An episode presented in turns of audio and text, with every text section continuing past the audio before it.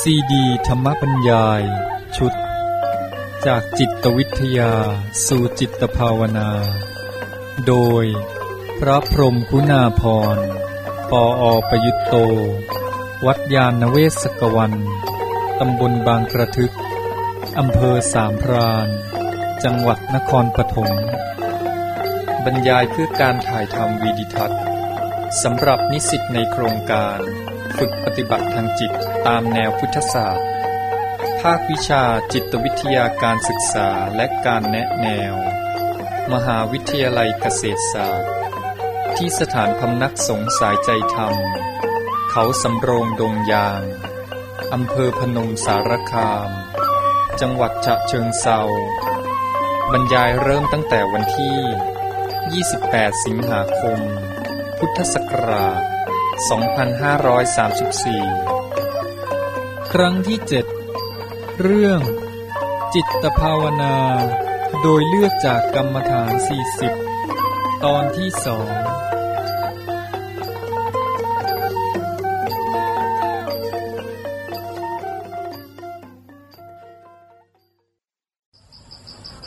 เจริญพรท่านผู้สนใจเจริญภาวนาทุกท่าน วันนี้อาตมาจะได้พูดต่อไป ในหัวข้อ ว่าด้วยวิธีทำจิตภาวนา โดยเลือกจากกรรมฐาน40เป็นการต่อจากคราวที่แล้ว คราวที่แล้วนี้ได้พูดค้างไว้ในหัวข้อนี้โดยมาจบลงที่เรื่องกรรมฐาน40ซึ่งได้แจกแจงให้ทราบ พอสมควรแล้วว่ากรรมฐาน40นั้น มีอะไรบ้าง ทีนี้ก็มาถึงตอนที่เราจะมาเลือกกัน โดยจะมีหลักเกณฑ์ในการเลือก ทีนี้เข้าใจว่าความหมายของกรรมฐานนั้นก็คงจะชัดแล้ว ขออย่าให้สับสนระหว่างคำว่ากรรมฐานกับอารมณ์ ซึ่งในกรณีนี้ก็ใช้แทนกันได้ ก็ขอพูดทวนนิดหนึ่ง ก็คือสิ่งที่เรา นำมาใช้ หรือนำมาให้จิตกำหนด เพื่อจะทำให้จิตนั้นแน่วแน่เป็นอันหนึ่งอันเดียว นี้สิ่งนั้นเองถ้าใช้ในความหมายว่าเป็นที่ตั้งของการทำงานภาวนา เราก็เรียกว่าเป็นกรรมฐาน ถ้าหากว่าใช้ในความหมายว่าเป็นสิ่งที่จิตรับรู้ อันนั้นเราก็เรียกว่าเป็นอารมณ์ ราะฉะนั้นจะเรียกว่าอารมณ์หรือเรียกว่ากรรมฐาน จะเห็นว่ามีความหมาย ก็เหมือนกัน บางทีก็เรียกซ้อนกันไปเลยว่า อารมณ์กรรมฐาน เพราะฉะนั้นถ้าใช้อย่างใดอย่างหนึ่งก็ขอให้เข้าใจ โดยไม่มีความสับสนอันนี้จะพูดถึงข้อสังเกตอีกนิดหนึ่งว่าที่ได้แสดงมาแล้วนี่ก็มีกรรมฐานมากมาย ทั้งสี่สิบอย่าง ซึ่งเวลาจะปฏิบัตินี่เราก็เลือกเอาอย่างใดอย่างหนึ่งแล้วทีนี้นอกจากว่าเลือกเอาอย่างใดอย่างหนึ่ง แม้แต่ในกรรมฐานอย่างเดียวกันนั้นก็ยังมีวิธีการแล้วก็มีอย่างที่เรียกได้ว่าเทคนิคของพระอาจารย์ในการปฏิบัติต่างกันไปได้อีก อย่างสมมติว่าจะเลือกเอาลมหายใจ มากำหนด บางสำนักพระอาจารย์ก็อาจจะให้กำหนดว่าพุทโธ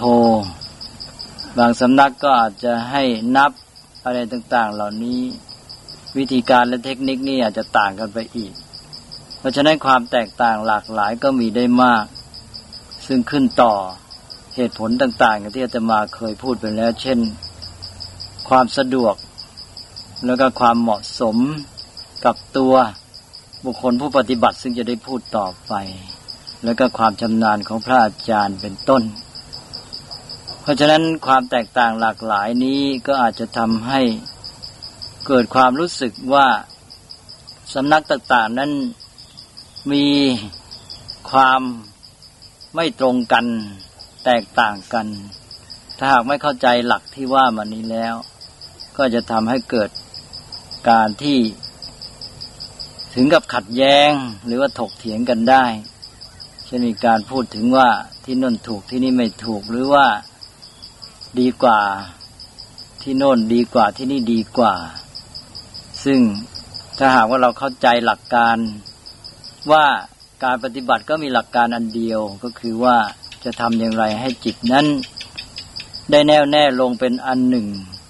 อยู่กับสิ่งหนึ่งสิ่งเดียว อยู่กับกรรมฐานอันเดียวอยู่กับอารมณ์อันเดียว